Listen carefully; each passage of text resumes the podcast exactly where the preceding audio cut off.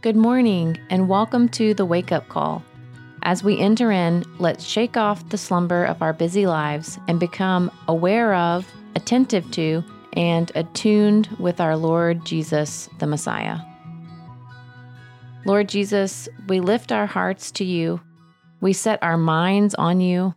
We fix our eyes on you, and we offer our bodies to you. Speak now, Lord, for your sons and your daughters are listening.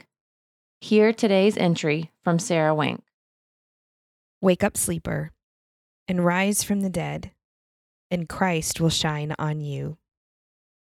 It is Friday, December 16th, 2022, in the year of our Lord.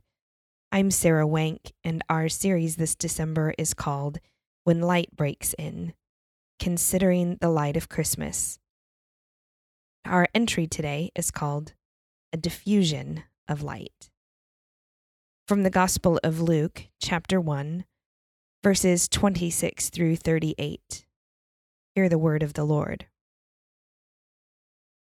In the sixth month of Elizabeth's pregnancy, God sent the angel Gabriel to Nazareth, a town in Galilee, to a virgin pledged to be married to a man named Joseph, a descendant of David.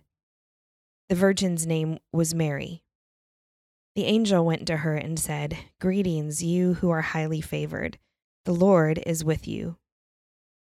Mary was greatly troubled at his words and wondered what kind of greeting this might be. But the angel said to her, Do not be afraid, Mary. You have found favor with God. You will conceive and give birth to a son, and you are to call him Jesus. He will be great and will be called the Son of the Most High. The Lord God will give him the throne of his father David, and he will reign over Jacob's descendants forever. His kingdom will never end. How will this be? Mary asked the angel, since I'm a virgin. The angel answered, The Holy Spirit will come on you, and the power of the Most High will overshadow you. So the Holy One to be born will be called the Son of God. Even Elizabeth, your relative, is going to have a child in her old age, and she who was said to be unable to conceive is in her sixth month. For no word from God will ever fail. I am the Lord's servant, Mary answered. May your word to me be fulfilled. Then the angel left her. Now consider this.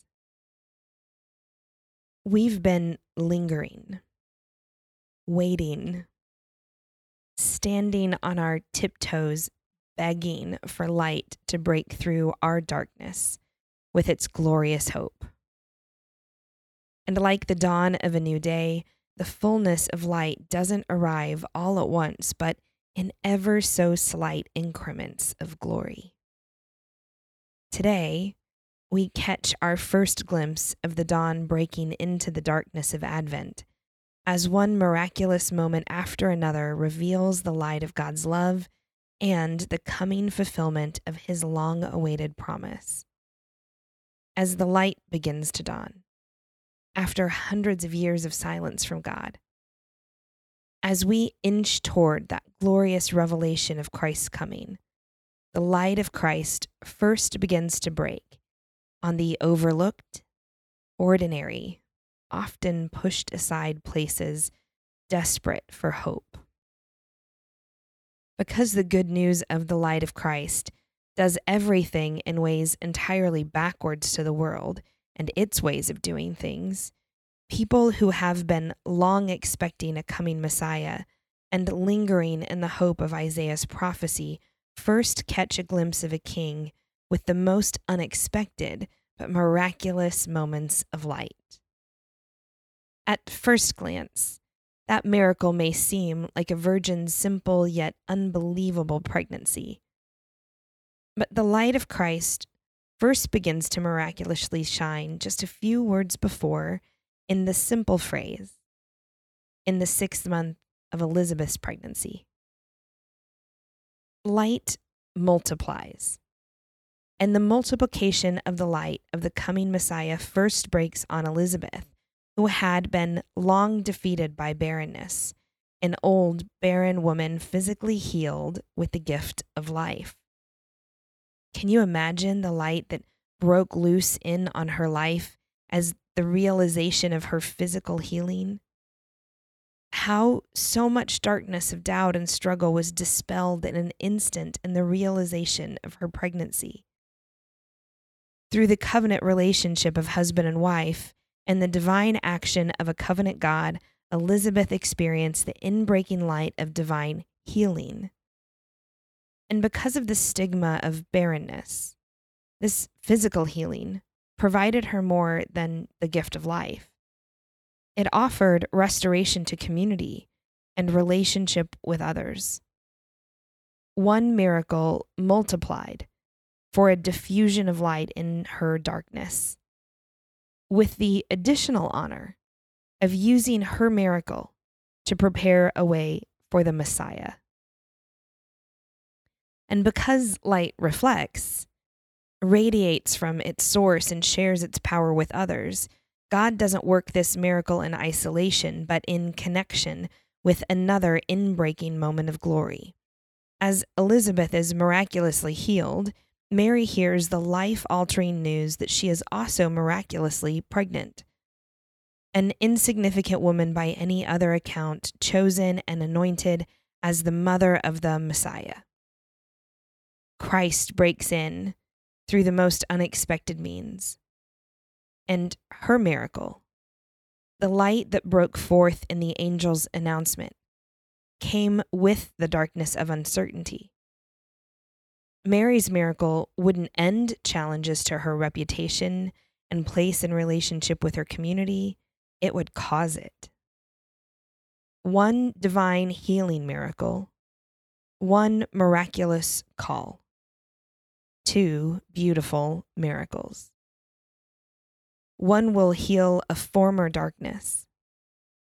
One, even with its light, will bring the darkness of sacrificial death. Both women could see the glory of the miraculous over any darkness that had been or would be. And if the physical healing and the miraculous choosing wasn't enough, light multiplied as miracle when Mary and Elizabeth caught a glimpse of the inbreaking of God's love and shifted their gaze into its beauty over any other uncertainty of darkness. Sometimes light breaks in through physical healing. Other times it breaks in through divine calling. In many cases, light breaks in not in physical healing or sacred anointing, but in the awareness of the inbreaking work of a glorious God, an awakening. And maybe the most spectacular miracle of all is the willingness of their surrender to whatever God willed, a humble response to that awakening. Sometimes darkness tries to tell us that miracles don't happen, that God doesn't work in the same way he used to, and that light can't possibly break in. The covering of fear, uncertainty, disconnect, doubt, or unanswered prayer shields our eyes from the light. Can you imagine the covering over God's people that had grown so thick after 400 years of silence? 700 years after the prophecies of Isaiah? After years of believing her way for a family was over? After questions about her coming future? A great covering of darkness. But in his great faithfulness, God reached into that darkness to remind us of his inbreaking power, sometimes through physical healing, sometimes through divine choosing, many times through our awareness of his presence, and most often in our willing surrender to his light. This Advent, as we begin to turn our gaze toward the light of Christmas and peek over the edges of the horizon to see what God is unfolding, He blows us away in the opening act. Like the sunrise painted with spectacular color that is beautifully different from the fullness of light at midday, these miracles are ultimately preludes to the full rising of light in Christ's coming. But don't neglect them. Don't mistake these first rays of light as anything less than the full power of God revealed for us. For God still deals in the miraculous, in the light breaking in the darkness sort of ways that he did in the lives of Elizabeth and Mary. He still surprises with healing. He still anoints with the choosing of the most unexpected people. He still uses the overlooked to carry his glory, and he still reveals his light through our awareness and surrender to it. I know it because I've experienced it. God provided healing in me, much like Elizabeth's, entirely unexpected and fully redeeming.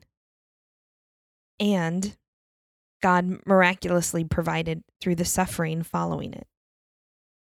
And though none of us are so chosen to bear the Messiah into the world, we each experience the light of Christ as we awaken to his work and surrender to his glory.